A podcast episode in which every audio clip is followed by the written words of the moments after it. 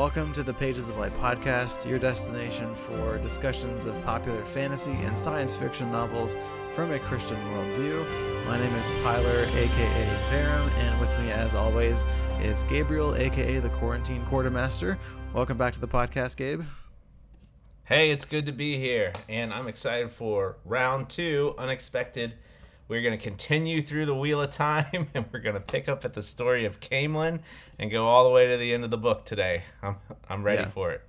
Yeah, because we there's too much in this book, and so we thought we Too could do, much. We thought we could do two episodes, but we'll we'll probably do three because there was just too much, and we didn't get through it all quick enough. Um, because we don't want these podcasts to be like two hours because a two-hour podcast is a pretty big uh, commitment. Um, so probably a lot of people aren't going to listen to two a to a two-hour podcast. So this one might be a little shorter though because we're hopefully going to finish the book out. Um, but I don't know. We'll see. Might be, We'll see. Might still be an hour. We'll see what happens.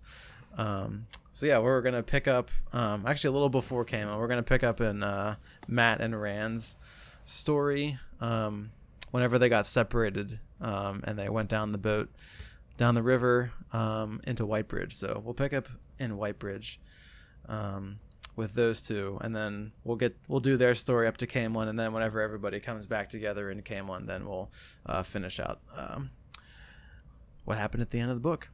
Um, yes, as always, um, make sure you guys follow us on social media. We're on YouTube. You can go subscribe over there if you want to watch the video version of the podcast. Uh, Facebook, Instagram, uh, Goodreads. You can check out our website, pagesoflight.com, see our blog and uh, whatever other new stuff we're doing over there. And yeah, I think we'll just let's just jump in. So in Whitebridge, we have uh, so everybody gets split up in uh, after Shadar Logoth, because there was that. Um, what was the thing that was chasing them? Like the the curse. Oh, Can't remember Yeah, what that like what that was, but started with an M. It wasn't Mordith, and it wasn't uh, Machin Shin, which is the black Mash- wind that's in the way. Mash Mashadar. Ma- Mashadar. Mashadar. Mashadar. So the Mashadar is chasing them out of Shadar Shadar, Lo- Shadar Logoth. Words.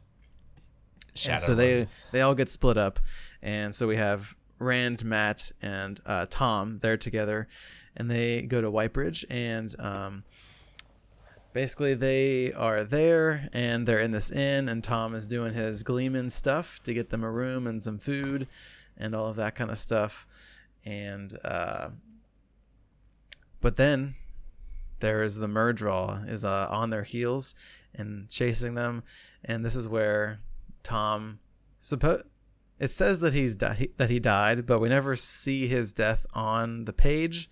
So I'm gonna say that he's probably not dead, even though that's what they're saying in the book uh, throughout the rest of the story. That Thom, Thom is dead. He sacrificed himself to save us. Um, it was a type of sacrifice, though. He did. He gave them all his Gleeman stuff. He gave him his flute and his uh, his juggling balls and all those different things. Um, and he allows them to get away, um, which is a good sacrifice. I liked Thom as a character. I think he was.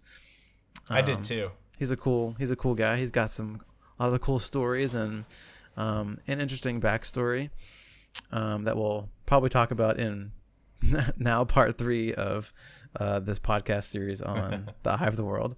Um, but yeah, I think he was um, interesting character, and uh, I think he helped the the Emond's Field boys kind of uh, grow up a little bit because he was um, maybe like the like the father figure in their party almost. Like he was the the person that would, would give them advice and um, tell them about history and things that happened beforehand. And um, Lan's I think he's kind of a distant character so he wasn't as like relational with the uh, the Emond's Fielders. And so I think Thom is more of that like relational character Yeah, that they I could talk to calls. more. I think Lan calls Rand uh, sheep herder for Yes. basically the whole book. Come on, sheep herder. Yeah, that's what Lan calls them. Yeah. Um, So it's kind of like a but yeah, I also but- like. Yeah, I also liked uh, Thom Merrilin as a character because yeah, he's he's kind of got this bigger than life personality, and they always talk about his colorful cloak, and he'd make the juggling balls appear out of nowhere, and uh, he just seems like a really fun character. And um, so yeah, at that inn in um, Whitebridge, uh, the innkeeper actually like asked them to leave. Um, he said something along the lines of like there was someone here looking for you earlier. He said he was Yes. looking for Gleeman and three boys, and it was only Mat and Yeah. um, Rand, but um, he recognized them and said, I, I'd appreciate it if you'd finish your beer and get off my property. Is what that, what that guy said. Which happens in a few inns, actually. Seems like they're Yeah. always getting places, and then they're like, "I heard people were looking for you. Get out of here."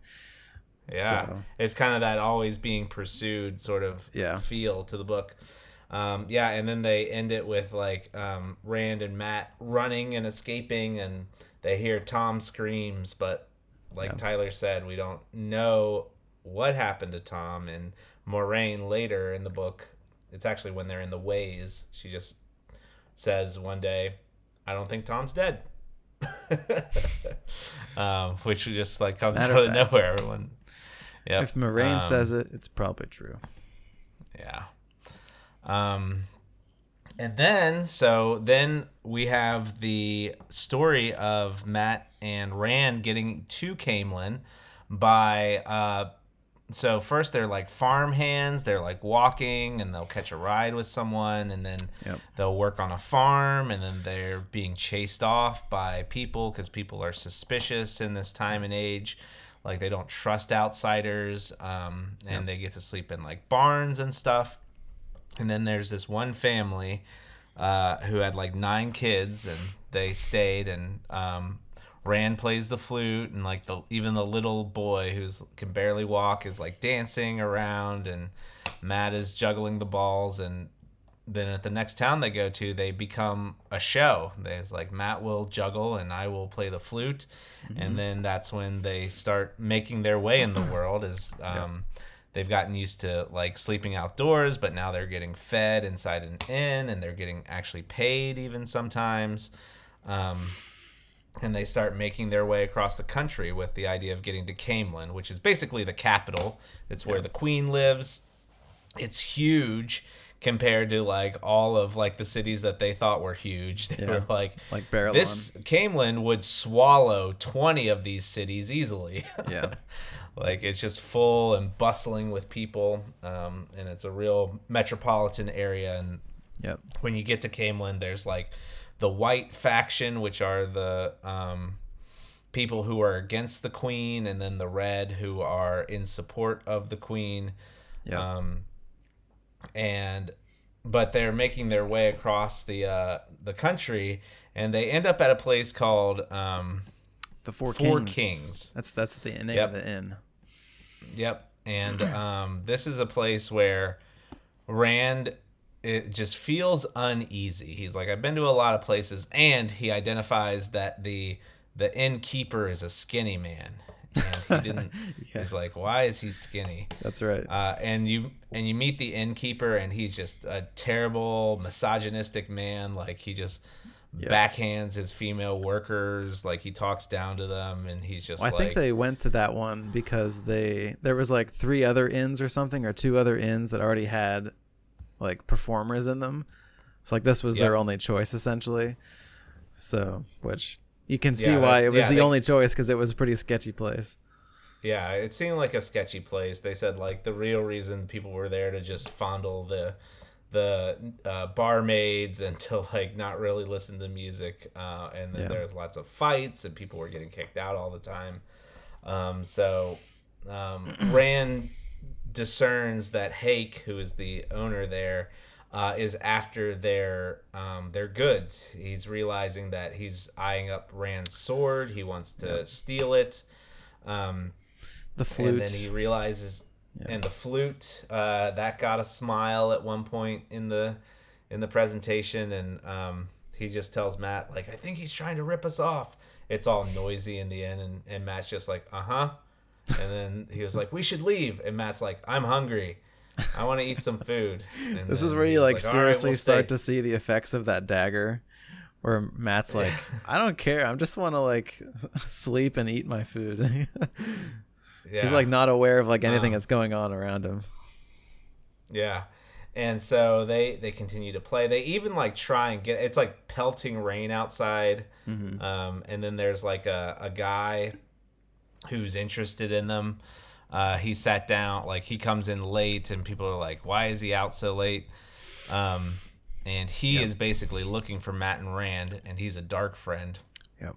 And they notice him. He's like um, staring at them then, for their whole for their whole performance. Yep.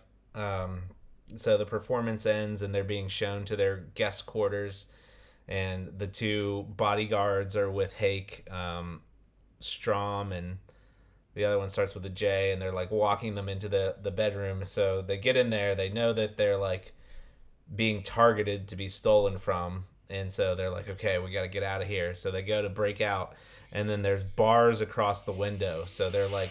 They found a crowbar and they're like waiting for lightning to strike because it's raining outside and they're like trying to break out. Yep. And then the dark friend's at the door and he's like, "Let me in, and you will be the dark ones." Puppet and all this stuff and yep. um and then as I, I told Tyler this and um, at the beginning before we started recording the podcast. So they're in a desperate situation. They're trying to uh, get out of this um, basically prison cell. It's got bars on the window, and then they have the mm-hmm. dark friend. They're cornered, and then all of a sudden, during this rain and this storm, lightning strikes and it hits like the bars and it explodes out the back like the back wall so that they are able to escape. It also disables the dark friend. He can't pursue them. And my thought because we learn at the end of this book that rand is the dragon reborn destined to fight the dark one um, and also to go mad um, and he can channel the one the power. true source. Yep he can channel the one power. So um, my thought was um, that this was in a time of desperation. He actually called upon the one power yep. uh, without him knowing, and it led to an, a, miraculous escape. Because I mean, because he was between a rock and a hard place with the um, yep. with the jail cell and the um, and the dark friend on the other side of the wall. So he um, they actually ended up escaping, and they yep. hitched a dragon. Um, not a dragon ride. Um, Rand is epic. the dragon. yeah, but no, they they were on like a a farmer's like um yeah like his like wagon wagon yeah yeah and he even left late um from the town and he they got out of there um yeah. but yeah did you have any thoughts on um the four kings or the adventures across the country yeah, I think I just liked that scene. It just felt like really tense because you can feel like uh, we're in this sketchy place and there's these sketchy people and they want to steal from us, and it's just like kind of slowly building up to, up into this like little climactic scene where um, you have the exploding wall and them narrowly escaping um, the dark friends. Um, but yeah, that's like a classic fantasy trope of like in their in your moment of desperation, like that's when you're your powers manifest, and that's when, um, like in uh, Harry Potter, when uh, uh, at, in the first movie, like Harry makes the the glass where the snake is disappear, and like because he's mad yep. at he's mad at Dudley, so like his emotions and his like in the situation of desperation that he's in, like that is what manifests um, his power and his uh, his use of magic. Um, so yeah, it's just like a classic kind of fantasy trope. That's it's always cool because it's because like when you're put in those situations, those situations, it's always like very uh, a very desperate situation, and you know, above what you're capable of dealing with. Yes, which is why you have to manifest your supernatural powers to get you out of the situation. So, because you wouldn't if you if you if you didn't have those powers, then you wouldn't have been able to get out. Like you would have gotten mugged or killed or you know whatever it is. Um, and there's also a few and, other uh, scenes. Uh, yeah, go ahead. Go ahead. Uh, yeah, there's um, also a few so, other yeah. scenes. okay, yeah, you. Go. All right, I'll go and then you'll go. Yeah. I was just gonna say with um the uh one power um the wisdom Mm-hmm. Nynaeve. Yes. She uh it's mentioned when she's with uh Lan, the warder, and Moiraine that she probably had healed people with the one power and she didn't realize that's it right. and Moiraine explains that like you may have healed someone that Yeah. was close to death and uh Yeah. then she fell deathly ill and that's kind of what happens to rand is that later like Yeah. he's as weak as a kitten and Yep. uh and Mat is kind of having to take care of him um and get him through um and so like he fell sick after what we think is causing the lightning strike to this uh to the inn um and then Nynaeve had that experience where she healed someone and then like a few days later she had this very uh Like very bad, bad reaction. sickness for, like, yeah. Yeah for like 12 hours. Uh, so that's another reason i thought oh that's that's got to Yeah. be the one power. Exactly. um yeah sorry. Go ahead. What you were gonna say. No, yeah, I was just gonna say there's a few other scenes like if we move on from Four Kings where like they get to a town and then there's like dark friends like waiting for them essentially and like trying to find them, um, because uh, Ba'alzamon whenever they have the dreams he's able to like see kind of um like into where they are I think and that's where how he's able to like kind of track where they're going. Um, but he doesn't. I don't think he knows like what they look like, so that's why it's um, like the dark friends like think they know who they're looking for but they're not quite sure um, like there was that one scene with that with that woman who like cornered them in the stable do you remember that scene? Oh, yeah, i can't remember scene. i can't remember what her what that character's name was but well actually they said in the book that they don't remember her name and it was never given like again Oh, sure. robert jordan just created a, a, a person that filled out the story um, but he specifically did not give her a name it was just a nameless dark friend who attacked them and Yep. she had this crazy dagger that she uh, like Mat defends rand while he's sick and um, it stabs the wall and the wall starts like turning black and like basically corroding is kind of the way that I felt about it. So this dagger had some dark It's- magic in it. it's like the the dagger from uh lord of the rings at the the watchtower yeah. The uh the morgul blade. And then like Yep. whenever he like picks it up it like disintegrates. It's like well that's no good. Uh That's the movie version, probably. um, but yeah, that was a that was a cool scene. Um, yeah, I don't know. There was just a few was, other like, one of little the places. last ones before. yeah, Um, before they get to Caemlyn, because there is another guy who's like, I'm a dark friend, and Mm-hmm. um, but he doesn't like run out of the town, but yeah, Rand and Mat escaped from that town because yeah, he said that they had like a fade there and that they were gonna start Yeah. looking for them. But I did like that there was was there were instances where there were nice people on their travels as well, like the people that they hitched rides with, or um, and like some of those characters would like try to give them advice because they're like, "You guys are running from something, aren't you? Or you guys are being hunted, or like," and they were Yeah. trying to like give them advice like, "I wouldn't get." mixed up in this stuff or i would just try to i would just go back home or you know like stuff like that where they were trying to like look out for like the young the young boys um yep. because they they could probably like sense that they were a little bit out of their depth and they might get themselves killed or injured or something based on whatever they were dealing with um sure. and i think Mat usually had like some snide comment like why are we supposed to trust you or something because he was like cursed by the dagger so like Mat was never like helping anybody's case or like they weren't he wasn't helping their case like trying to not look suspicious because Mat was always like clutching his dagger and like had his has his like touching his cloak up and- yeah and like he just makes them look more suspicious i think but Yeah. but he did help Rand get through while he was sick. So, you know, props to him for that. So, Good job, Mat. good job, Mat. um, yeah. So then they finally get to Caemlyn, um, which is I think where they finally get a little bit of breathing room because they get to go to that inn called the Queen's Blessing, where they have they actually meet a nice innkeeper who wants to help them, and he's on the Queen's side, and um, yeah, he gives them a room for free, and you know all this kind of stuff. So this is like kind of like the calm before the storm, like before the climactic end. Um, where they're reunited with the other party members and they kind of just get like a reprieve finally. Um, although except Mat because he's got the got the curse, you know. So, um, and this So, is really yeah, also we me. Pause Sure. for a second. Um, yeah, before we get to who they meet, um, I just want to say like how different the world is now. Like I feel like, you know, one of the reasons why the innkeeper took them in at the Queen's blessing is because they knew Thom Merrilin.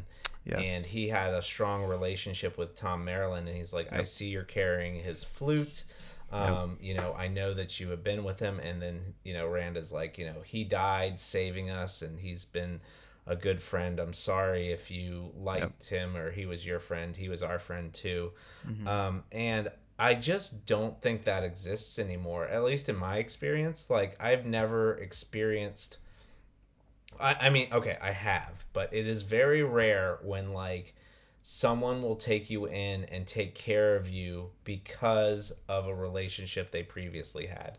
Um, in Yeah. my life, that has happened um, several times, but one that I can think of is when I moved to Louisiana for my first teaching job. I moved in for three weeks with a woman I had never met because she was my dad's cousin. We had never met before, and she was just like, "Yeah, you need a place to stay. Live in my house for until you get an apartment." And you know, I had some intermittent contact with her after that, but you know, I was in my 20s and I didn't really make an effort to be like, "Wow, that was really generous of you." Like, and I think back, like, would I open my house to a stranger that I had never met? Sure. um, and i just love that like there are relationships in this book that are so strong and so powerful that i will give of myself because of you know like i will give you my inn i will give you free food i will give you a place to stay because protect of you the even. merit i'll protect you like yeah i'll even like stick my neck out for you Yeah, 'cause the because you children of the light came. Merrilin. yeah. yep And they tried to like he- shake down the innkeeper, and he was like, "You get out of here! I'm gonna call the Queen's guards." And Yeah, all the like- end people stood and like took Yeah. a stand. Yeah, that was that was a cool scene.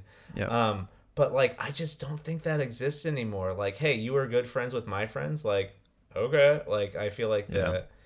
You know, we live in such a world where like that is just such an un. Let's bring that back.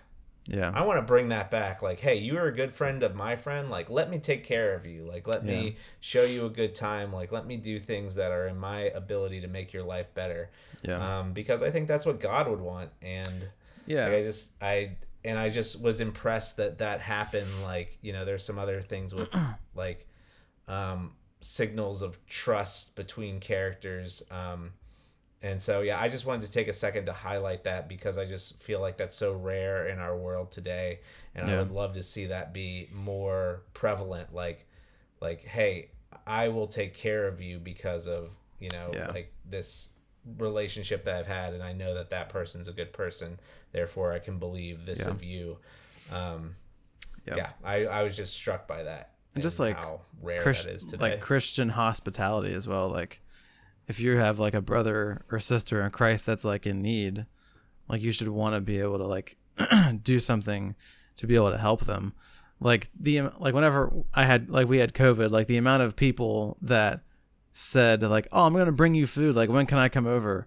Like it was just very encouraging just to be like, wow, there's just people in our life that we know that whenever we get sick, like they will just go out of their way to, you know, go to the store and buy us whatever we need. And like they didn't ask for us to pay them back. Like it was just something out of like the goodness of their heart that they wanted to be able to help us in our in our time of need. That was just it was just like a sickness for us. But like some people are in like serious needs, like they're gonna lose their house or like, you know, they're in, you know, pain where they're like something's going on with their kid or, you know, whatever it is, just like situations where like you can have a relationship where you can just be there for somebody. Maybe you don't even have to like do some like give them something like monetarily or physically, but you could just like be with them in that time, like just sit with them and talk with them or you know whatever it is. Absolutely. Um, like it doesn't have to be like a thing where you like give them money or like give them a physical item. It can just be like you give your time and you give of your self and your like emotional um like well-being and you can, you know, like speak into their life in a way or like give them advice or, you know, there's like a ton of different ways that you could um like be hospitable to people um if they're in some kind of need uh, like needing situation. Um, Sure. yeah, I, I agree that there, that is something that probably there isn't too much of in our in our world anymore. So yeah, it's a would be nice to have Be more the change you wish to see in the world. I think that was. Gandhi. Yeah. Still, it's true. Yeah. um, All right, sorry. We you were side Yeah. quest complete. side quest Um, complete. It's good. Let's uh let's talk about who they met. Did you want to take that? Yeah. So they met this really cool character, which we did mention in the previous podcast, I think. But his name is Loial. I think that's how you pronounce it. Um, Mm-hmm. Yeah, but it he's is. he's an Ogier, which is it's like a they look like Trollocs, yes, but they're like sentient, like more tame Trollocs. So they're like, or they Well, not they're look they're, like they're like their own people with their own culture. Like Trollocs are very like tribal and like Yeah. driven by fear and like uh just like violent yeah, and controlled by the Myrddraal and like the the like they call them the builders i think like they're a society of um the ogier they're very old they have long lifespans and they Mm-hmm. have they want to um they are very in touch with nature and they want to see nature like succeed and everything very different from the trollocs even though they sometimes like um and they build or they have like really long lifespans. Mm-hmm. They kind of reminded me of elves in a way from Lord of the Rings, where they're they have long lives. They're um, very wise. Um, like they're very learned. Like they, um, yeah, I don't know. It just kind of reminded me a little bit of them, and they seem very like very um, like well spoken, and they're very thoughtful, and Yep. uh, um, like they're always thinking of like what are the effects of this or like what are the long-term ramifications because they live such long lives like they have more of a an understanding of like history um like compared to I the think they said that Loial Loial likes to uh, give at least 300 years of background to any story that he's telling. Yeah. Yeah and then uh, whenever he was telling that telling that story to the Aes Sedai to Moiraine she's like it needs to be a quick story a fast story. He's like well I have a lot of prologue and I got a lot of backstory I need to tell Yeah. you. So like I'll try to Yeah, I'll try was but like- like I'm not making any promises. He's like she's like be brief. And robert jordan was like and the ogier squinted or something as if he didn't know what the word meant or something. But yeah I thought he was a really cool character. Um and I enjoyed again, um yeah go it's just like the discovery thing Yeah, exactly. where like like here's another like character of another race who is like just part Yeah. of the world that like you you like come to accept it like you know um Perrin had found his way to the steading um you know with Elyas and um Mm-hmm. Egwene and then here's the Ogier who is like a carer for the steading and there's Yep. different steadings and um, basically the Ogier don't live among men. They stay in the steadings, away from people. They stay with their own kind. And Loial, at 90 years old, he's like an 18 year old. He's like, I'm gonna leave and I'm going to explore the world, and maybe I am too hasty. And Yeah. uh, that that's kind of like where he is. He's trying to out, like, be out and see the world. Yeah. Um, and then he crosses the path with the three ta'veren, and he's like, "Oh, I'll just jump on board with these guys." Yeah. Which is it's interesting like he is like the hasty Ogier, but like compared to like the humans like he's super slow and like um like he doesn't do anything fast. But Very like thoughtful. but like within his own people he is like a hasty Ogier, which yeah. yeah, so like if you met the other Ogier like they'd be worse worse than um Loial.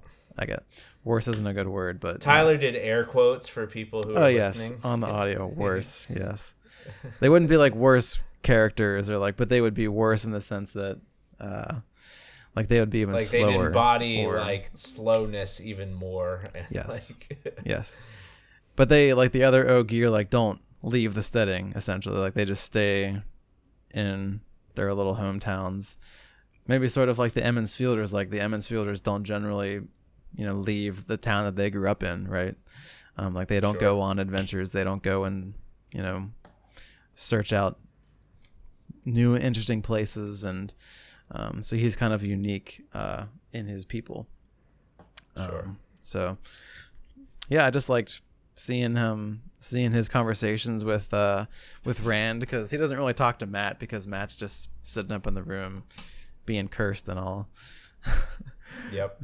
Mat Mat is such like a sad storyline he just like finds this dagger and then it just like ruins it ruins him basically um, Yeah. until the very end um so hopefully he gets to Well, be actually, yeah, he's he's gonna get healed here pretty soon in the storyline.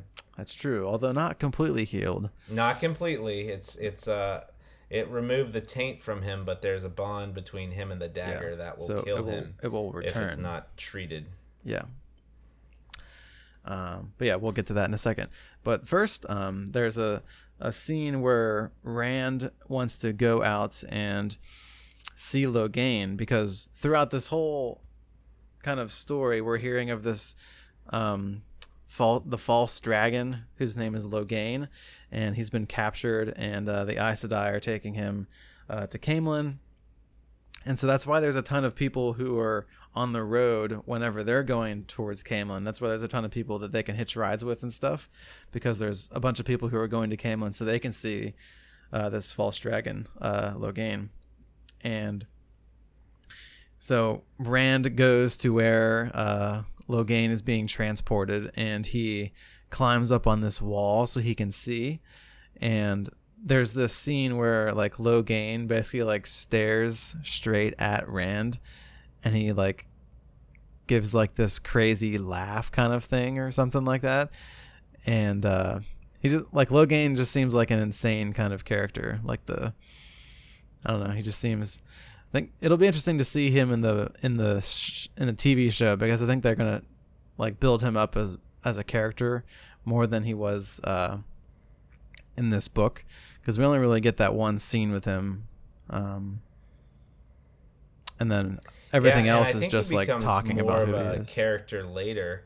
Um, Yes. But yeah, and also there's like, um, there's the the homeless guy who's like looking for Rand, and then Rand like sees him, and then he like runs, and that's when he gets to the wall to look at Logain. So Logain is a man who can channel the power. Um, so he's like, Yeah. um, that's why people think that he's the false dragon is because he's a man who can uh, channel the power, and then they have to have the um, Aes Sedai there to contain him. Yep. So they have to have enough Aes Sedai to prevent him from touching the true source. Yep. Because you know, if if you can wield magic, you can easily break out of a cage, which is kind of what they had him in. Um, and Mm-hmm. I so think they, had call to it. have the They have Aes- to call it gentling. Oh yeah, yeah. It's like um, yeah, gentling them is like It's like keeping taking you away in their prison. power. yeah. yeah, like you're you don't have the ability to touch the the one power anymore if you're gentled. So um, yeah, later we learn that this beggar is Padan Fain, who uh, Fain. is a character again who uh, is introduced in the first few pages of the book where Yeah. we're back at He was um, in Emond's Field. Yeah, he was in Emond's Field. He's been coming there for years. He's a peddler. Um, and we learn that he has been touched by the Dark One to kind of pursue relentlessly. Yeah. Um, we don't learn that until Ta'veren. we don't learn that until a little bit later, but yeah. But that's why Yeah, he keeps showing up. Like he he shows yeah, up in like and different and that, different again, towns. those like, yeah, those Easter eggs. Like Yes. when you've read it once, you you go back and you're like, oh, that must have been Padan Yes. Fain who was like the beggar because they never identify him as such. Um, Yep. But he's just a ratty looking man. Um, yeah, so Rand climbs up this wall. He sees Logain, and they have their moment. Uh, and then he falls backwards and he hits his head, and all of a sudden, the daughter Eris is there taking care of him. And like he's in the castle, he's on like the royal grounds where the queen lives and her daughter, and um, Yeah, I think her name's Elayne. Elayne and Gwen. Yep.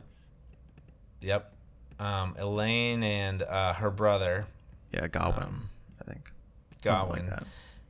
and yeah, there's like two of them. There's like um, or there's two G names. There's um, Gawyn, the brother, and then the other Galad. Galad. Yeah, who um, who goes and basically tattletales on them that they have a stranger uh, in there. So Rand is unceremoniously brought before Queen Morgase, and he was just like, "Oh, she's so beautiful, and if she was in Emond's Field, like every man would be lined up to marry her." And he's like, "Oh, I can't believe that I'm thinking of her like this," and she's there with an Aes Sedai counselor. Um, who kind of looks at Rand and says he is at the center of all this change and like um and basically identifying him as ta'veren. And Yep. so this is kind of an introduction into like the royal court and how um Some of the politics going on. some of the politics. Um, Rand has a his heron marked sword, but he bought some red, um, like cover to go Like over it so he yeah. could hide the the cloth. And but that symbolizes in Caemlyn that you support the queen. Um, and that's you know also why he was taken in at the queen's blessing. He had his red, in addition to being you know friends with Thom Merrilin Yep. because if he had the white you know and they said that the people in the white there were much more of those people and that they would beat you up basically if you were wearing the red symbolizing that you support the queen um, and so rand has a chance to exchange words with the queen who says like you have the two she identifies him and says like you have the two rivers on your tongue. So she believes his story. And there's But like he doesn't he doesn't look like a Two Rivers person. Oh, right, because he looks like an Aielman uh, with the red in his hair and the blue, and so even Which though gives he looks you like more- an Aielman, Yeah, it gives you more hints on like his backstory because at the very beginning, he whenever he was dragging his father Tam back to the town after, the, well, we actually didn't ever really talked about that scene, but at the very beginning of the book, whenever the uh, Emond's Fields gets attacked, there's a scene at with Tam and Rand where they are attacked in their little house, in their uh, farmhouse, and that's where Tam brings out the sword, and he kills some of the Trollocs, but then Rand has to like drag him back to the the town, and this is where Tam is saying like, in like his delirium state, like saying like, yeah, he has like something fever ab- dreams. yeah, something about like. He's, I can't remember the specific words that he used, but like It was we- like- the I- revelation like is that you- we he's not he's not Rand's father essentially. Um, right. Um, like you've always wanted a, a a kid, my wife. Like we'll take Yeah. this one and Yes. we'll take care of him, and Yep. um, yeah, But like that And that so- scene where like she says that you don't look like a Two Rivers person, that feel that fuels the the mystery of like he doesn't look like a two like an Emond's Fielder, so that means he's definitely from somewhere else, which is why um, Tam says that he's not um, like his actual father and he was taken from somewhere else. Um, Mhm. So yeah, just some some more little nuggets that we get along the way of the of the who Rand is and his backstory and who his father was and all that kind of stuff. So I'm loving the, I'm loving the And then- intrigue on that. Yeah. Um, and then uh, Rand gets to leave the palace, but then he's going to be pursued. I, I feel like it's either by like the Queen's Guard or like the Aes Sedai. Sedai, I think it was the Queen's Guard. Um, and so he goes back to the Queen's blessing and he talks to um, the innkeeper there and. That's when the white cloaks come in, and he says, "Get out of here, you filthy white cloaks!" And we don't harbor dark friends here and um and then all of a sudden someone in the kitchen says there's someone here to see you know um, Rand rand, al'Thor and and Mat, yep Yeah. and uh who is it lo and behold Moiraine and Everybody's lan back. nynaeve and perrin and egwene they're all there in the kitchen and they all have their Emond's Field reunion Yay. and they're all excited to see each other Great scene. um Just good to see every- everybody back together. Yep. Um, and then that's when Moiraine goes up and sees Mat and notice that he's tainted. Oh, and I liked her reaction in the room where like Robert Jordan was like she was watching him the way that you would watch a viper. Like he is Mm, Like he that might dangerous. pounce. Like yeah, yeah. And then he does, right? And then he tries Yeah. to attack Moiraine. And then, like I said in the first podcast, that's the description where Lan was in the doorway and then Robert Jordan's like, he didn't bother with the intervening space. And he goes and he grabs Mat's hand, who Mat is, with every ounce of his, you know, young adolescent body, is trying to attack Moiraine with this knife. And Lan's just like, holding his hand like it's nothing because he's a warder and he's got like super strength. Um and like but they did say like you could see like his tendons like popping out on his arm or something because he, He was trying under so hard. strength. Yeah um and then Moiraine is able to cleanse Mat and um and of the the tainted dagger from Shadar Logoth, which basically makes you suspicious of everyone and everything. And Mm-hmm. Mat was just falling deeper and deeper into that. Um, and like Yep. you said, like he could have eventually attacked his own friends um, Yep. had that um, dagger had its way with him. But Yep. he has to have the dagger now.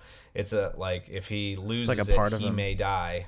Yeah, it's like a part of him, and he has to go to Tar Valon to have it like completely removed. But they said that anything that left Shadar Logoth could infect the person that left with that item, so it didn't Yep. matter what it was. But um, oh, and then um, the Dark One has them like Perrin and Mat and Rand, and Mat is the one like there's a character there's three characters that they could all be and like Oh yeah, and their dream. one has yeah. an in their dream and Mat has um the dagger and I like just want to know more about Mat like what is Yeah. his story like why is he Yeah. Because you know you have Rand who is the dragon reborn can channel the power and then Mm-hmm. you have Perrin who is got the wolf sense and the wolf eyes Yep. and he can like he, he has those special powers but what is Mat like Mat Yeah. Mm-hmm. isn't superhuman in any way but like in the in the dream he is the character with the dagger Yeah. so like the dagger is like a part of his identity and Yeah. like who he's becoming but i don't understand what that is because he doesn't seem to have any like Yeah. he's got to have some superpowers right Yeah, I don't know. Maybe he'll like channel some like dark powers or something like that, where he'll be like uh maybe at some point in this. I mean, there's 14 books. So there's a lot of stuff that could happen.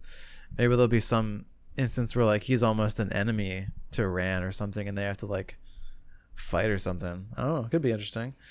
Because like Mat's his best friend, you know, so it could be like a pretty emotional scene or emotional fight where it's like, it's me or you, dude. Me or you. So yeah I don't know. But yeah, the the dreams So- are always interesting, and they're always al- there's like symbolism in all of them, um, or there's just like the the dark one being super powerful and overpowering about like trying to convince them to to just come to him essentially and join the dark friends. yeah mm-hmm. um, Uh, yeah. So so this is where we get um, the scene with uh, they're about to leave because they think because Rand had told everybody like the story with the queen and like they're gonna probably gonna pursue me so we need to leave and uh, this is where uh, Loial says that he needs to come with them and he was like oh yeah I told him he could come with us and uh, there was some revelation though that um, uh, oh, yes yeah. it's I know what because you're talking about yeah, because so originally, you know, they were going to go to Tar Tarvalin, um, and but this is when they finally reveal to Moiraine, uh, the three boys, saying that they've been having dreams, and Ba'alzamon is talking to them, and this is when she's like, okay. This is seriously bad, and we need to go straight to the eye of the world right now.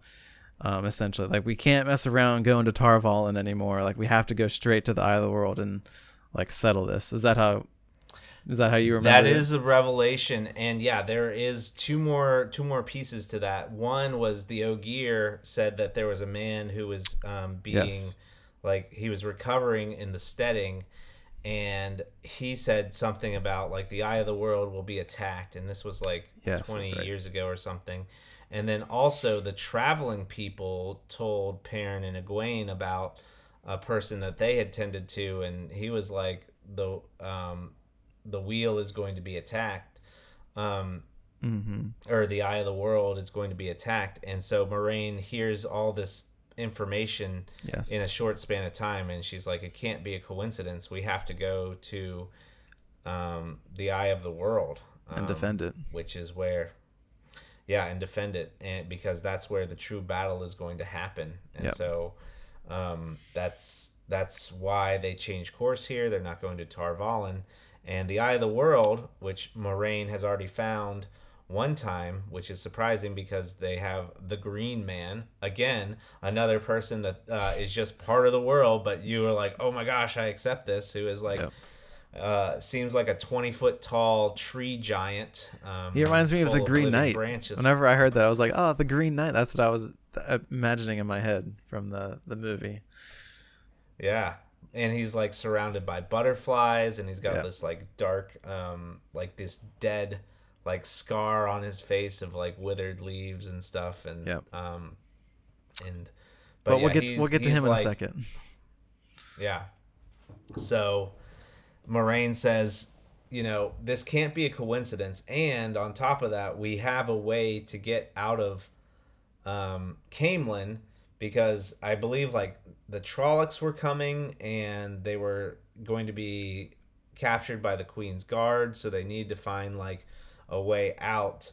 And so Yeah. Loial, who is very learned and very understanding of the old ways, has learned about a place called The Ways. Well, I think and, Moiraine um, said that we need to take the ways, and Loial was like, "Nah, we can't do that. It's a bad idea because it's like they're Yeah. corrupted or something like that." Uh, but Mm-hmm. Moiraine's like, "No, we have to take the ways because it's the only way that we can get there in the quickest possible. Like we can't walk there. Like it'd take us forever, right? So, Yep. but And Loial really like, doesn't want to no do co- it. Yeah, he doesn't want to do it, and she was just saying that it has to be this way because, like, we have to go to the eye of the world, which is hundreds of miles away, Yep. and yet we have a way to get there through the ways because only an Ogier can navigate the ways, or so they think, um, to take them there. So basically, if you go into the ways, it's a um, it's a location that exists kind of outside of the realm of reality. Like time is different there, Yep. and it's just kind of like a bunch of bridges and lots of darkness, and it's it's just kind of like a void. And there's Like, like, um, these signs, like cryptic signs that the Ogier has to read to like make sure they're going the direct, like the correct, correct uh, avenue or the correct bridge or whatever. Um, Right. And then there And, was like uh, a the there was like a corrupted bridge that was like collapsed so that you take a different route. Um, yeah, there was a lot of interesting stuff in there. Yeah, and so the entrance to the ways are found all across the uh, all across um, the planet, and they were usually tied to the steadings, which we talked about earlier, which is where ogiers live, and it was a place where um, like trees were meant to grow and nature was supposed to be abundant, and the one in Caemlyn has just been so forgotten um, that it was just like a hole in some guy's like cellar. Like Yeah. they broke into a cellar and they walk downstairs and Moiraine completes the magic. She finds the symbol and she opens the ways. Um, and they go in and it's just like they're walking into a mirror. They see like the reflection sink into itself and they go through and they're in this world of darkness and like there's not a lot going on in the ways and it seems kind of boring and they're just like uh let's, let's we're, we're just kind of on a horse we're just kind of walking that's all we're really doing yeah but it's like really suspicious and weird because it's all dark and Mm-hmm. and again that's where Padan Fain rears his head because they're being followed in the ways, and they're like, "Who is that back there?" And Yep. they're like, "If they don't bother us, we're not gonna bother them." Um, and then there's the revelation that the Trollocs had figured out how to use the ways, and that's how they managed to get from the Blight, which is on one side of the world, Yep. to the other side of the world where Emond's Field is. Yep. Um, and then R- Rand and all of his friends are getting scared. Like, what if we ran into hundreds of Trollocs in here by ourselves in the ways? Um, and then Machin Shin, which is the black wind of madness that if you were to experience it, you like walk out of the ways a mad person and crazy. And um, Loial is very scared of it, encountering that. And then that's like where the the ways ends is like they hear the wind coming, and then they're just like throw caution to the wind, and even Moiraine, unplacable like no matter how much she you throw at her, she's just like, "We will be all right. We will go." Yeah. she's just like, "Go, go, Run. go, run." Um, yeah. So that's that's the the thing that chases them out of the ways is that black wind. That reminds me of that scene in um, Lord of the Rings and Fellowship of the Ring where they're in Moria and after the uh, Pippin has that Ba- drops that skeleton down the well and then the the Balrog comes and uh, Gandalf is like this foe is beyond any of you run! And then they're basically just like we're running away because we can't fight this thing. Um, that Yep. that's that scene reminded me of like Moiraine is super powerful but uh not this time. We need to get out of here. This is a bad bad bad time. So um Um, yeah then they finally get out. yeah. and they go to this place called uh Fal Dara, which is like a castle, right um up where the blight is, and this is where basically they're f- like fighting the Trollocs up there, and um there's about to be a battle up there, and um and they meet this guy. A lopsided battle that the Yeah. the human forces are going to lose because they're Yes. going to be outnumbered ten to one. Trollocs and Fades on the other side. Yeah. Um, but they meet this guy up there, the Lord of the Castle. His name's Agelmar. He was a cool, cool character. Um, and he basically tells them like Lord a, a yeah, he basically tells them like a ton of history about like some of the uh, the wars and the people um, from the different battles uh, long ago. Um, so I liked hearing those uh, different stories. Um, and he tries to like send them men with them into the eye of the world because he's like, "Oh, I need to help you guys win that battle up there," and they're like, "Nah, we don't need any help." But it was cool that he would be willing to help them and send men, even though he was so outnumbered f- for his own battle. Like he was still willing to give them people to go and help them, um, which is a nice touch, I guess. Seems like he seemed Yeah, like a good character, good guy. Yeah, again, like the um, he just had so much faith in Moiraine and Lan. Um, Yep. Because Lan is well known there. Uh, Yes. Like the the seven towers that had fallen, and Yep. um, basically, if he had agreed to go to the battle, he was like a thousand lances would show up um, because you are promising to be there, and people would flock to your leadership. Yep. And he said, you know, Yeah. Aes Sedai Moiraine, like if you come, you'd be worth a thousand lances as Yep. well. Um, and then, you know, then they have to go out into the Blight in search of the, um, which the Blight is like, it, it seems very hot there and also Yeah, like, like- just decay, and- deserty and, and- yeah. Yeah, and, and like all the trees are like poisoned and stuff, and there's weird enemies, and like nature itself is rebelling against the natural order, and it also is spreading. Like the blight is like alive and it's like spreading out, it's like mordor. And they're they're like trying to hold it back. yeah. Um, but like when but- in that scene where like the, he's asking them to come help him fight in their battle they're basically like even if like your it doesn't matter what happens with your battle essentially like if we lose our battle at the eye of the world like the outcome of your battle The is world pointless in. essentially yeah. yeah. so that's kind of like we we need to forget about the small battle and we need to like go and win win the war essentially like we need to to win the the battle that's important where we can actually stop something and make a difference in whatever's gonna uh, happen in the future. Yeah, because it's the battle against Shai'tan, the Dark One. Yeah. And then uh, Agelmar gets all flustered because he thinks that Yep. um, the Rand, Mat, and Perrin are all male Aes Sedai, and he's like starts sweating and stuff, and and Moiraine's like, no, it's not like that. Um, Yep. And then that's when they set out for the Blight. Yep.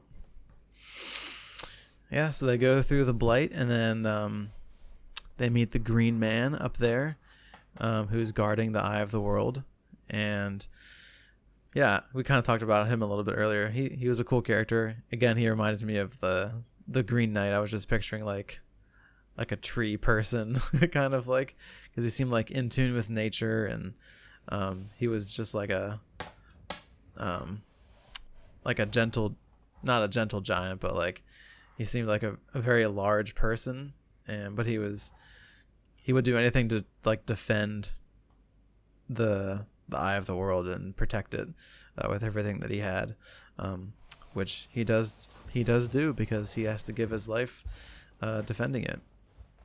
Which another character is just like shows up, he's in there for a few scenes, and then he's gone. Um, Yep. just just more more world building and fleshing out of all the stuff going on in this in this and series. yeah and then the story with the green man was that like at the breaking of the world like um when they sealed the dark one in his contain i think that's what it was Mhm. um they like the male and the female Aes Sedai asked the the green man if they if they would pr- if he would protect the um, eye of the world and he said you know like i was all that they had and i have like remain true to this promise you know for thousands of years. And one more thing about the green man is that they said that you can only find him once and Moiraine had found him before and she said the key is need. The key is need. If you have to see him you will see him. Yep. um, and that's why they didn't take people from the uh, from Fal Dara because if one of them had thought like, "Oh, I'm gonna win honor and win glory," then the Green Man and the Eye of the World would have been unfindable um, because Interesting, yeah. it would have been been prevented. So yeah, and then we have the encounter at the Eye of the World just outside um, with the Forsaken. We have two Forsaken that show up, which are basically like the super powerful henchmen of the Dark One. Yeah. Um, we have two. Their They're like names the- are The the ring wraiths. kind of. Mm-hmm. If we're keep we're gonna we continue to draw Lord of the Rings par- parallels. yep, because there are some. Yeah, but the Forsaken. Yeah, Aginor, Aginor, and Balthamel. Balthamel. Balthamel. Balthamel. Yep, Balthamel. Yeah. Um, so Balthamel is a very strange character. Um, he's got a carapace head, like it, like the outside of a bug, like as his face, uh, which was I thought was interesting. And then like the description, like because he's laughing because it's a frozen face, um, and then like it's and then Robert Jordan writes in like, and his laughter seemed to grow wilder, even though like he's not speaking or anything. Yeah. Uh, and the two Forsaken are basically there to stop them and to claim um, the the one power, which is for. I looked it up. Side, saidin saidin. Yeah. is the male half of the power, Which is um, what's in the eye of the world. Yeah. yeah, there's like a big pool of it, and they're there to like claim it and to stop Moiraine and um, everyone else. And so then the Green Man comes in and he does his defender thing, and he's like, "You will not pass." You will Um, not. and dis- he takes you will out not take this. yeah, and then he takes out Balthamel by like infecting him with like fungus and all these things that like grow out of him and he like Mm-hmm. falls down dead and then Rand has to fight um the other Forsaken um Yep. Aginor. Then there was that scene with. There was that scene with Moiraine where she was like trying to hold them back, hold the two Forsaken Mm-hmm. back, and it like, like completely used up like all her strength essentially like she like passed out i think or something like that like trying to hold them back or she was really weak at least maybe she didn't pass out but um yeah she's trying to hold them back and like she like the earth like splits away and Aginor is just walking on thin Mm-hmm. air and like very unconcerned with all of Moiraine's best efforts. And lan was taken out. Like Yeah. lan who's implacable the whole book the guy just like does a shooing motion with his hand and lan is like wiped out. And that just kind of shows you how powerful the forsaken are because yeah um, they're just if they can take out a warder in one Yeah. hit. and then imagine if they were to get the one power how much more powerful they would be right. so And uh, and so yeah, that this is the encounter that happens. Um, this is the big climax yep, and this is this is where we have the reminiscent of the Sanderlanche, as you introduced me to that term. yes the That's sand how- Ranch. yeah, so here comes the, la- the the last few chapters everything happens Yeah. So so Rand is at the eye of the world and him and um, Aginor are battling over claiming saidar or saidin um, for themselves and there's like a battle between them. It's like a mental battle. And um, Rand ends up winning it. Um, and then he's transported to the battlefield. So remember at Fal Dara, Yep. we were saying that uh, the the male the or the human forces were preparing to battle the Trollocs, Yep. and uh, there's fades by the 100 mm-hmm. and that there was a break in the battle, and Rand just kind of like materializes in the battle, and he's seeing how hopeless it is for the human forces, and there's all these Trollocs and fades like riding, and then he goes like Super Saiyan and just like messes stuff up. yeah So he summons like walls of fire and he like projects them at the enemies and he burns them alive and he pounds his fist into the ground and like these Yep. big earthquakes like big like lands of rock just like ripple out from him and like take out like so much of the uh, enemy hordes they said that it went from tenfold the number of human forces to just double um, so Rand wipes out like eighty percent of like all of the the Dark One's army in just a few seconds, and then he's summoned to um, to fight um, Shai'tan, the Dark One, um, up like, and then he just like starts climbing into the clouds. Like that's kind of how I pictured it. He was just like going up, and he has to find um, the Dark One. Yep And then we have the encounter with the Dark One. so many encounters So many encounters at the end here. i'm trying to i don't So- remember all the specifics with the encounter with the dark one so yeah, I think um, he identifies that he is. Um, there's a point, I think before that, maybe it's in Fal Dara, where all three of them like he learns which one is which. Like that Rand's Sure. the dragon, and that Yes. Mat's the dagger holder, and Perrin is the the wolf axe holder, and uh, yeah, and then so Oh, there was also the scene where I think maybe it was Moiraine that was talking to them, saying like, "You need to de- deny him access in your dreams, and if you do that, then he won't have power over you." Essentially, and I think a lot of that happens in his final battle with Ba'alzamon, where he says like, "I deny you," and you know, he's able to channel the one power, of course, and uh, defeat him. Um, again, I'm Yeah, he I talks about, like, the there's- specifics. Yeah, so there's um like Beelzebub uh is attached to like a black tether. Um and he's huge and he has he's like basically wielding like the dark energy of the world. And Rand has his power connected to like the light. Um Yes. and I don't know if this is the scene, but um, there's a scene where Beelzebub like um, taunts Rand with like his mom and Egwene and Nynaeve, and how he controls the dead and he's like you know like he basically tortures her and makes her scream and Rand's like I deny you.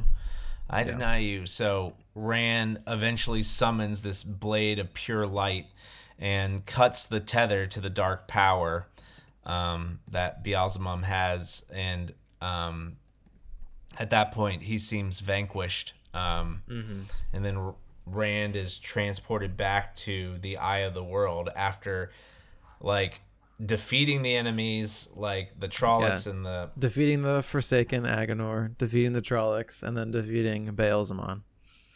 The trifecta. yeah yeah and don't forget the Myrddraal in there too and all the forces and everything Yeah. Um, so he's like wiped out, um, and exhausted, and he finds his way back to Moiraine, who knows what he is. He is the Dragon Reborn, and she said, "No male Aes Sedai could channel that much power without dying, basically." And those are from three thousand years ago. And Rand is just like, I touched the one power. I can't believe that I touched that. Um, and he's just in total disbelief. And then there's Moiraine, Lan, Nynaeve, and Egwene know that he is the Dragon Reborn, but Loial and um, Mat and Perrin. Perrin do not know that he is the Dragon Reborn. So now there's a, a gap that Rand knows something that his best friends do not, and now he has to start keeping secrets from them. Yep. Um, and and that's um, that's basically where the book ends. Right there is uh, after And- all of this. Yeah, and Rand's. Rand's really concerned because he thinks because he can channel the one power, like he's gonna go insane, and so he's Mm-hmm. he's worried about that, and that's kind of where like his little story ends. Um, is it if he's the Dragon Reborn? I assume that means he's not gonna go insane. Like the Dragon Reborn is like the one who will like restore order to like the male half. I think is kind of Well, I I, don't know it? because it because you know what at the beginning, like before Emond's Field, there was a introduction where it talks about Lews Therin Kinslayer. yeah the prologue. Yeah, the prologue and how he was going through his wrecked palace with all the dead bodies Yep. and how he which is what he did. He did that himself. Yeah, and he yeah, he's the person who created all the wreckage and all the dead bodies of people he knew and people he loved, even his wife. So I think the dragon is supposed to go crazy. I think that's what's supposed he to happen. he was the last dragon reborn, correct? I think so. Yeah, and uh, yeah, and so he ended up killing a bunch of people. Um, and because and then he was and then he had a little moment of sanity where he Yeah. realized what he did, and then he Yep. like destroys himself and creates Yep. Dragon Mount um, near Mo- Moreth.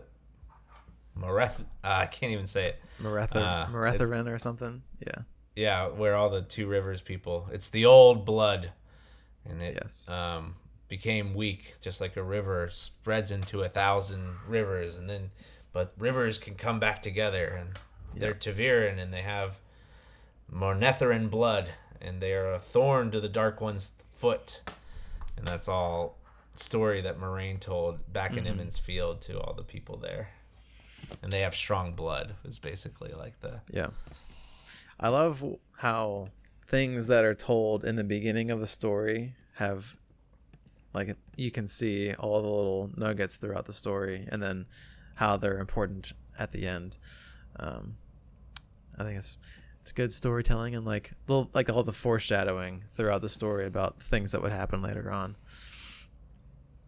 Um, Yeah. So, what did you think of uh, the ending of the book there, and like, uh, how do you think the book wrapped up in your in your thoughts? Um, yeah, I thought it was a good ending. I like, I think I said this in the last episode. Like, I didn't really like know what we were building towards.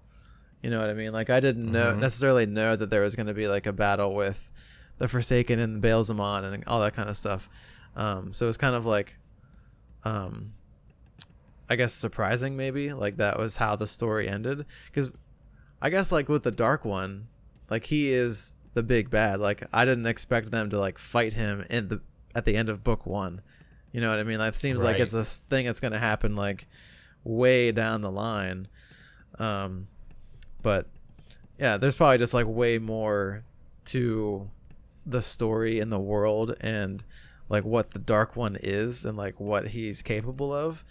Um, so yeah, it's hard to hard to know like what's gonna happen in the next books. Um, but yeah, I don't know. Maybe that just like caught me off guard a little bit. I thought it was a really good. I think it was really well written and it was really, um, really cool scenes at the end with uh, him channeling the power and then the and of it all happened so fast. Yeah, it was I really just like- fast.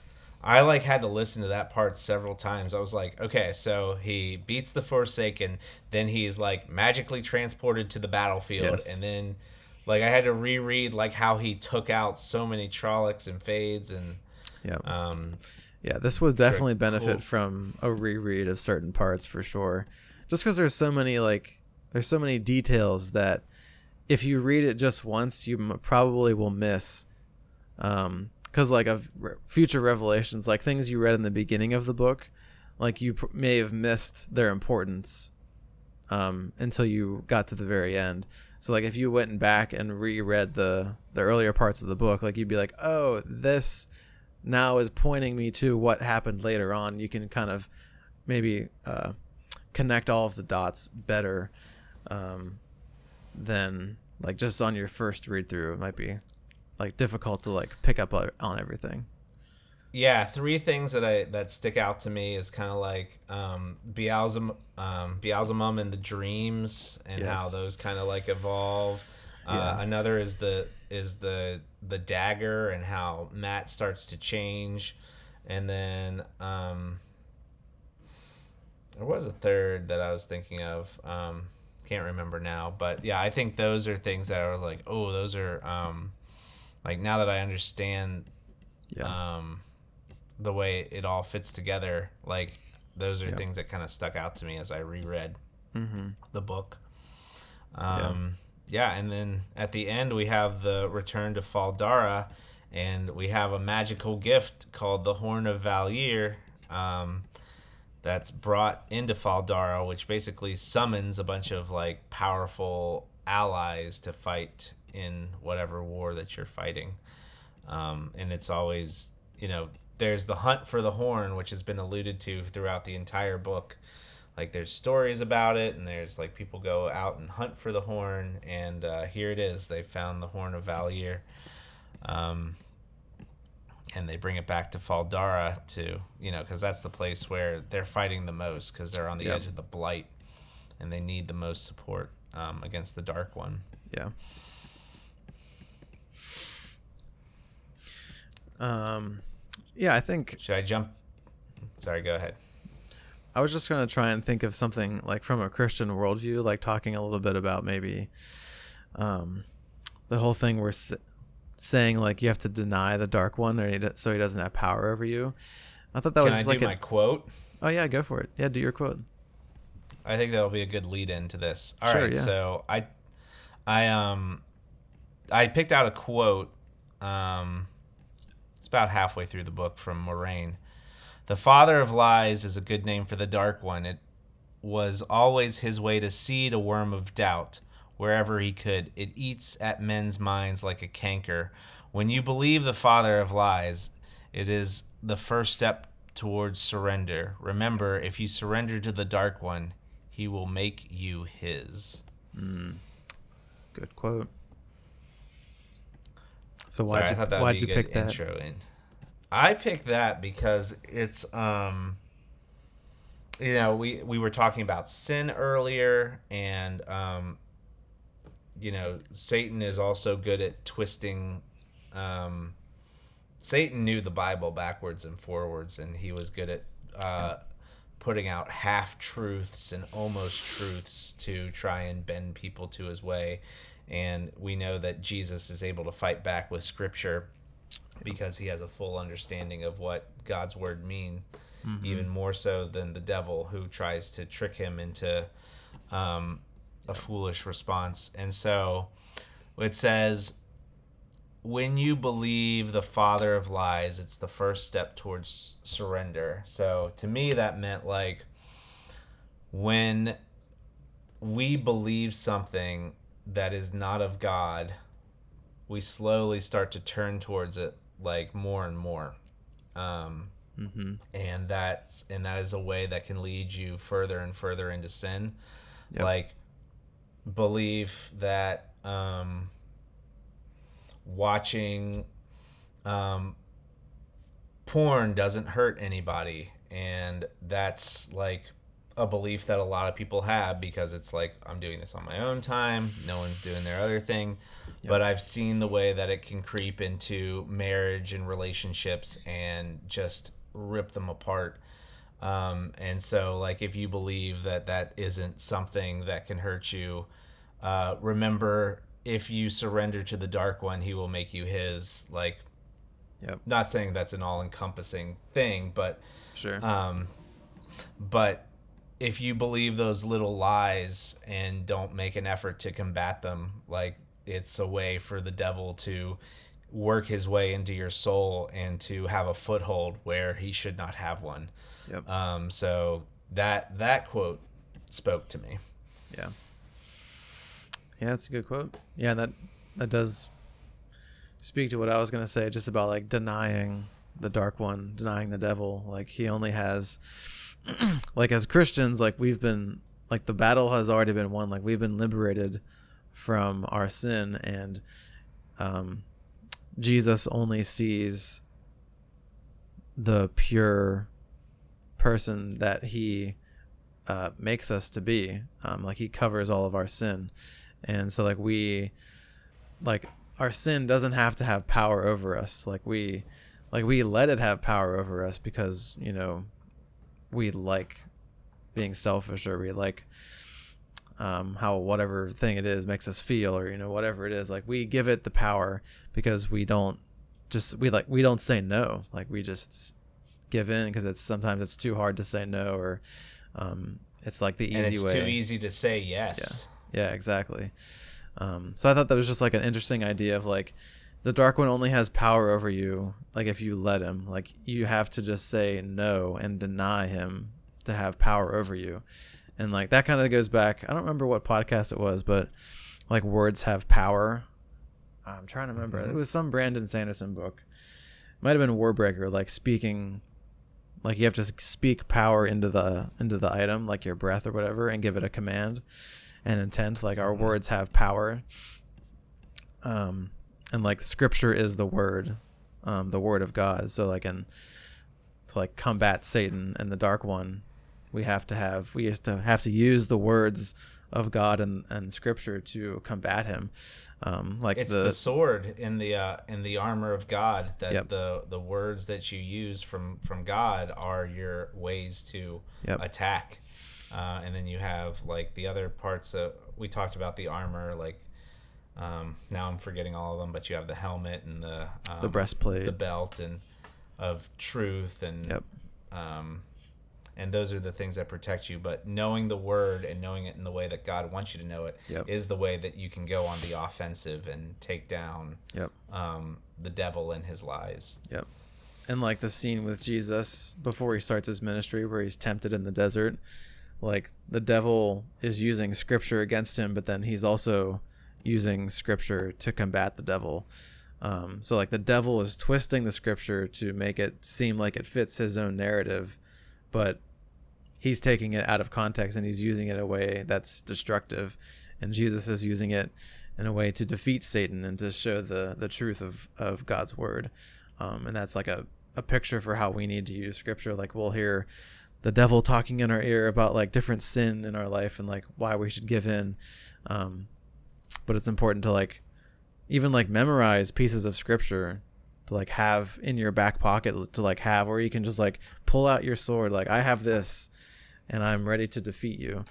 Um, I think it's a lot of times like I think fantasy stories can help us maybe see um, like how spiritual battles are like actually present in this world like they can paint a picture of um, like the spiritual battle that happens in the real world. Um, whereas maybe it's like it's hard to maybe like imagine it in our he- in our head of how that could take place. Um, but I think Sure. fantasy stories like Lord of the Rings or I don't think Wheel of Time is not written from like a Christian perspective, but it has elements of like the dark one and like corruption and things taking over your mind and um, you know those types of things that are like Christian ideas in a sense, um, where it can just help us kind of think about our own life and how we like approach those um, situations where we're confronted with sin um, or can or uh, like someone's trying to convince us to do something that we know is wrong, but in like like there's some like like the you know the the classic like devil sitting on your shoulder, like Sure. saying you, you should do it because it's it'll be good or you know whatever it is. Um, but yeah, that's why fantasy stories are are really good and. That's why That's we're why we doing this talk about pod. That's why we're doing this podcast.